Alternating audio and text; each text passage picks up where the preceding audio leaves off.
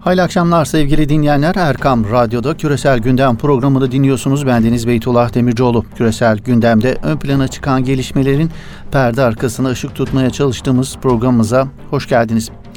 Bugün Küresel Gündem programımızda zaman zaman yaptığımız gibi dünya gündeminde öne çıkan gelişmelerin uluslararası basında nasıl ele alındığına bakacağız.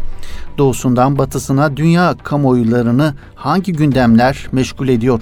Neleri konuşup neleri tartıştıklarını öğrenmeye çalışacağız basın taraması üzerinden. Arap dünyasının sosyal medyasına göz atacağız. Güncel siyasi gelişmeler ilişkin sosyal medya kullanıcılarının tepkilerini değerlendirmeye çalışacağız. Evet Orta Doğu medyası ile başlıyoruz küresel gündem programımıza. Cumhurbaşkanı Erdoğan'ın 4 Şubat günü TRT'de yayınlanan mülakatında öldürülen gazeteci Cemal Kaşıkçı ile alakalı dillendirdikleri Suud medyasında geniş yankı buldu. Cumhurbaşkanı Erdoğan'ın Suudi yetkililerinin Kaşıkçı cinayeti konusunda doğru konuşmadıkları yönündeki açıklamalarına Suud medyası ve sosyal medya kullanıcıları oldukça sert tepkiler verdiler sevgili dinleyenler.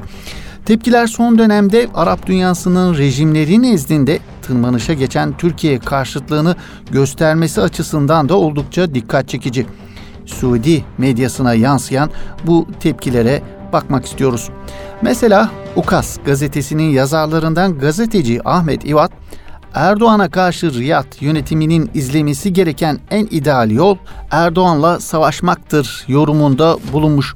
Suudi gazeteci İvat hızını alamayarak Suudi Arabistan'a savaş açan bu adamla Erdoğan'ı kastediyor.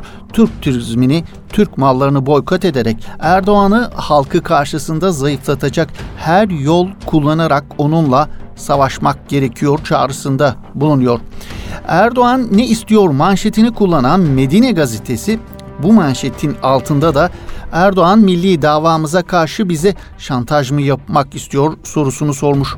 Şayet Erdoğan böyle bir şey yapmak istiyorsa ona şunu söylüyoruz. Suudi Arabistan lideriyle, halkıyla, güçlü ekonomisiyle büyük devlettir. Erdoğan ne istiyor manşetini kullanan bir başka Suud gazetesi ise Cezire. Cezire'nin yazarlarından Halit bin Hamed Malik de makalesinde Erdoğan'a saldırgan bir uslup kullanmış. Gazeteci Cemal Kaşıkçı öldürüldükten sonra Türkiye Cumhurbaşkanı Erdoğan'ın tek derdi öldürülen bu Suud vatandaşı kendi ülkesinin dertlerini bir kenara bıraktı. işi gücü Suudi Arabistan'ı ve onun genç veliaht prensi Muhammed bin Selman'ı karalamak iddiasında bulunmuş Suudi gazeteci. Suudi Arabistan'ın sosyal medyadaki trolleri ise Veliaht Prens'e övgüler yağdırarak Cumhurbaşkanı Erdoğan ve Türkiye aleyhine son derece ağır hakaretlerde bulundular. Kimi Suudi sosyal medya kullanıcıları Mekke'de Harim-i Şerif'teki Osmanlı döneminde yapılmış revakların yerle bir edilmesini talep edecek derecede Türkiye ve Erdoğan'a kin kustular.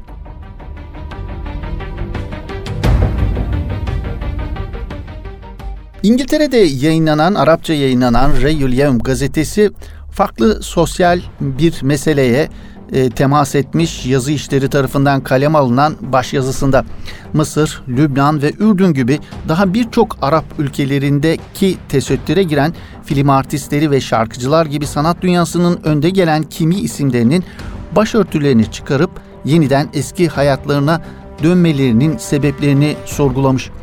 Gazete sanat dünyasının önde gelen isimlerinin tesettüre girdikten sonra bugün yeniden eski hayatlarına dönüş kararı almalarını sorgularken şu soruların cevaplarını arıyor. Bu vaka Arap dünyasında siyasal İslam'ın gerileyişinin bir yansıması mı? Bu değişimin gerçek sebebi ne? Vahabi ideolojisinin gerileyişi mi ve bu gerileyişte Muhammed Bin Selman'ın etkisi ne? Tarih tekerrür mü ediyor gibi sorular makalenin spotunda ön plana çıkartılıyor sevgili dinleyenler. Arap sanat dünyasındaki bu değişim ve dönüşümü kişisel olmaktan öte Arap dünyasındaki siyasal tabloyla ilişkilendiriyor makale. Arap toplumlarında mevcut entelektüel ve politik dönüşümlerin açık bir yansıması olarak da yorumlanıyor ve bu noktada mevcut Arap rejimlerinin teşviki ve özellikle de Batı dünyasından gelen desteğin bu değişimdeki rolüne dikkat çekiliyor. Gazete Mısır özelinde tesettür konusundaki tabloya işaret ederken 50 yıl önce Mısır üniversitelerinde özellikle de Kahire Üniversitesi'nde bir tek başörtülü öğrencinin olmadığına hatta Kahire sokaklarında bile başörtülü bayanların son derece ender görüldüğüne işaret ediyor. Ancak Enver Sedat'ın gelişiyle birlikte Arap sokaklarındaki tablonun değişmeye başladığını vurguluyor gazete. O dönem tüm Arap dünyasında etkili olan solcu Arap milliyetçilerine karşı mücadelede Enver Sedat'ın İslamcılarla işbirliğine gitmesiyle birlikte tesettür, laik ve sosyalist yönetimlerin hakim olduğu Arap dünyasında dahi hızla yayılmaya başladığını belirtiyor. El Yom gazetesine göre 70'ler ve 80'lerde ise petrol gelirleriyle birlikte zenginleşen Suudi Arabistan ve Körfez ülkeleri sadece kendilerini değil tüm Arap dünyasının toplumsal yapısını da değiştirmenin önünü açtığını belirtiyor.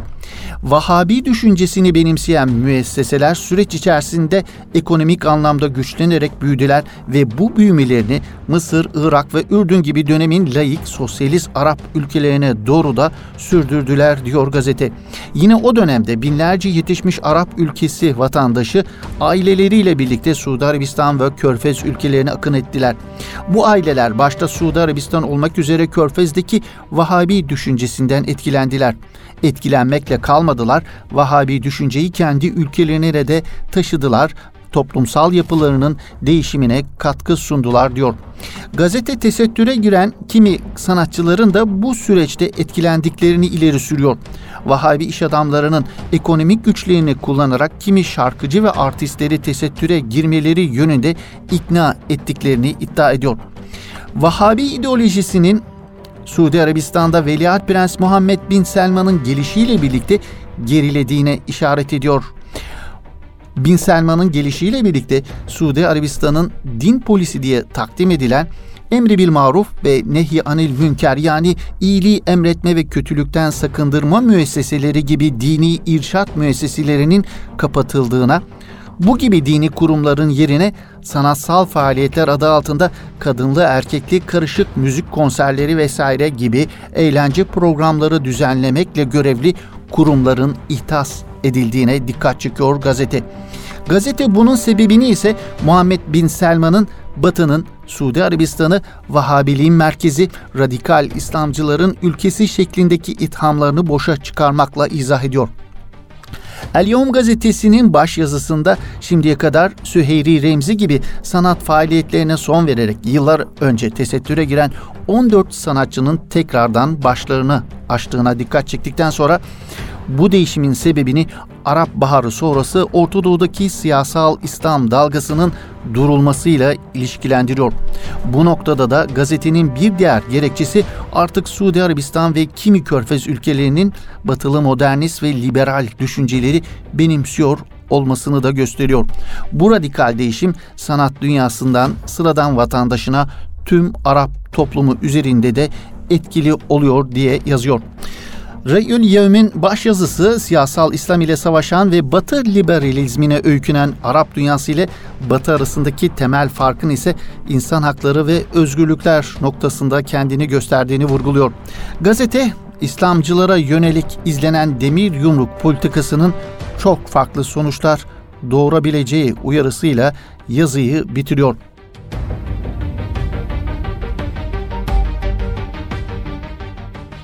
Irak'ta Saddam Hüseyin iktidardaydı. Dönemin İran Şahı Rıza Pehlevi Saddam Hüseyin'den Hümeyni'yi sınır dışı etmesini istedi. İşte bu feci bir yanılgı oldu. Hümeyni Fransa'ya geçti ve buradan tüm dünyaya seslenme imkanı buldu. Tavizden uzak sert tavırlarıyla Hümeyni uluslararası ün kazandı. Ocak 1979'da Şah Rıza Pehlevi İran'ı terk ederken Hümeyni içinde yuvaya dönme ve şahlık dönemini yıkmanın yolu açılmış oldu. BBC bu satırlarla aktarıyor 40 yılı geride bırakan İran'daki radikal rejim değişikliği sürecini. 20. yüzyılın en önemli olaylarından biri olarak değerlendirilir. Dini lider Ayetullah Hümeyni'nin 40 yıl önce tam olarak da 1 Şubat 1979'da 15 yıl sürgünün ardından Fransa Hava Yolları'na ait bir uçakla Fransa'nın başkenti Paris'ten Tahran'a dönüşünü. Hümeyni'nin İran'a girişinden 10 gün sonra da 1979 tarihinde Şah dönemi resmen sona ererken İran'da yepyeni bir dönem başlamış oldu. İran İslam devriminin tesisinden bu yana geçen 40 yıl boyunca Orta Doğu'da köprünün altından çok sular aktı. 1979'da İran İslam devrimi ilan edildiğinde sadece Şii dünyada değil, tüm Sünni dünyanın İslami muhitlerinde de bir hayli heyecan uyandırmıştı bu devrim. Ancak devrimin üzerinden geçen 40 yılın ardından İran bugün neredeyse tüm Sünni dünyada kelimenin tam anlamıyla bir nefret objesine dönüşmüş durumda. Bugün birçok Arap rejimi işgalci İsrail'i İran'a tercih eden bir noktaya gelmiş bulunuyor. Bu noktaya gelişteki en önemli etken İran yönetimlerinin devrimle birlikte sürdürdükleri devrim ihracı ve Şii yayılmacılığının temel politik strateji olarak benimsenmesi geliyor. Bu iki suçlama yani devrim ihracı ve Şii yayılmacılığı geçen 40 yıl boyunca İran'a yönelik suçlamaların başında gelmekte. İran 40 yıl boyunca Orta Doğu'da nüfuzunu yaygınlaştırmak ve çıkarlarını korumak amacıyla Şiiliği hep bir kaldıraç olarak kullandı. Orta Doğu'da güç mücadelesinde çeşitli cephelerde angajmanlara girdi. Girdiği bu angajmanlar sonunda Şii İran, Sünni Arap dünyasının beş başkentinde etkili bir güç haline geldi. Bugünkü İran birkaç yıl önceki İran'a göre çok daha fazla özgüvene sahip. İran düşük petrol fiyatları ve kendisine uygulanan uluslararası yaptırımlara rağmen bazı ülkelerde nüfuzunu kullanabilen bölgesel bir güç haline geldi. Evet İran bölgesel bir güç haline geldi ama aynı zamanda tüm Sünni dünyanın nefretini kazanan Batı dünyası tarafından tecrit edilen bir ülke aynı zamanda İran. İran'ın içinde bulunduğu bu duruma ilişkin ilginç bir değerlendirmede bulunuyor. Ali Mutahhari, İran devriminin 40 yılını değerlendirdiği konuşmasında ve Arap basına da yansıyan değerlendirmelerinde. İran Meclis Başkanı Yardımcısı Ali Mutahhari'nin dikkat çeken bu değerlendirmelerini paylaşmak istiyoruz. Mutahhari bölgedeki nüfuzu artırmak ve İslam'ı yaymak için Şia'yı ön plana çıkarmamalıyız. İslam'ın yayılmasına çalışmalıyız. Ayrımcılık ve Şiacılık yapmak diğerlerinin kaçmasına neden oluyor. Bizim ehli sünnetle bir sorunumuz yok.'' aramıza sınır çizmek doğru değil ifadelerini kullanıyor. Suudi Arabistan ve Birleşik Arap Emirlikleri'nin İran'dan çekinmelerinin bu ülkeleri İsrail'e yakınlaştırdığına dikkat çekiyor Mutahhari. Ve şöyle devam ediyor dış siyasetimizi düzeltmeli, daha aktif hale getirmeli, İslam ülkeleri ve Arap devletleriyle ilişkilerimizi güçlendirmeliyiz. Filistin sorunu İslam ülkelerinin birlikteliği olmadan çözülemez. Bazı devlet yöneticilerin yaşantı bakımından halktan kopmalarının devrime zarar verdiğini dile getiren Mutahhari, ülkedeki bir diğer sorunun ifade özgürlüğüne getirilen sınırlamalar olduğunu belirtiyor. Mutahhari, iç siyasette muhaliflere karşı tutumumuzu değiştirmeliyiz. Bazı kısıtlamalara gerek yok. Mir Hüseyin Musevi, eşi Zehra Rahnevert ve Mehdi Kerrubi'nin ev hapsinde tutulması gereksiz. Bir an önce serbest bırakılmalıdırlar. Gerekiyorsa mahkeme tarafından yargılanmalıdırlar. 8 yıl ev hapsi yetmez mi açıklamasında bulunmuş.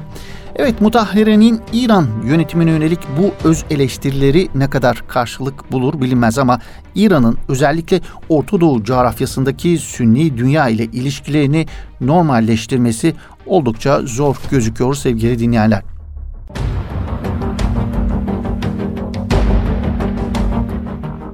Evet, Arap sosyal medyasına bakalım. Son dönemde Körfez ülkeleriyle diplomatik ilişkiler kurmayı hedefleyen Tel Aviv yönetimi uzun zamandır kapalı tuttu. İsrail Körfez'de hesabını tekrar açtı. Söz konusu hesaptan yapılan açıklamada bu adımla Körfez ülkeleriyle ilişkilerin geliştirilmesinin amaçlandığı belirtiliyor.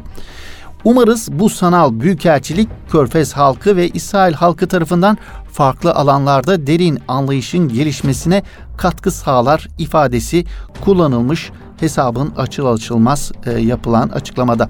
Hesabın yeniden aktif hale getirildiğinin açıklandığı mesajda İsrail'in başkenti Tel Aviv ve Birleşik Arap Emirlikleri'nin Dubai kentinden fotoğraflar kullanıldı.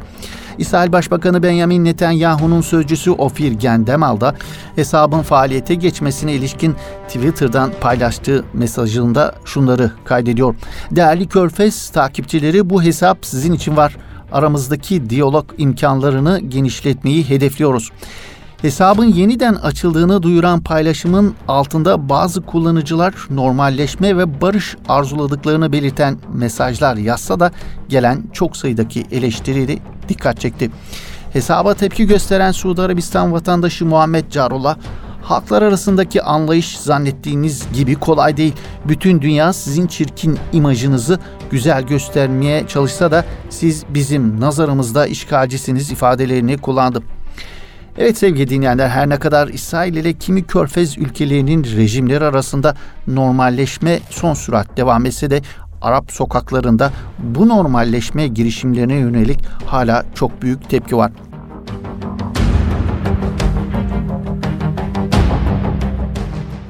Evet sevgili dinleyenler Bugün de Küresel Gündem programımızın böylelikle sonuna gelmiş bulunuyoruz. Arap medyasına yansıyan gelişmeleri değerlendirmeye çalıştık. Bugünkü Küresel Gündem programımızda yeni bir küresel gündemde, yeni bir gündemde buluşmak ümidiyle. Hoşçakalın, iyi akşamlar efendim.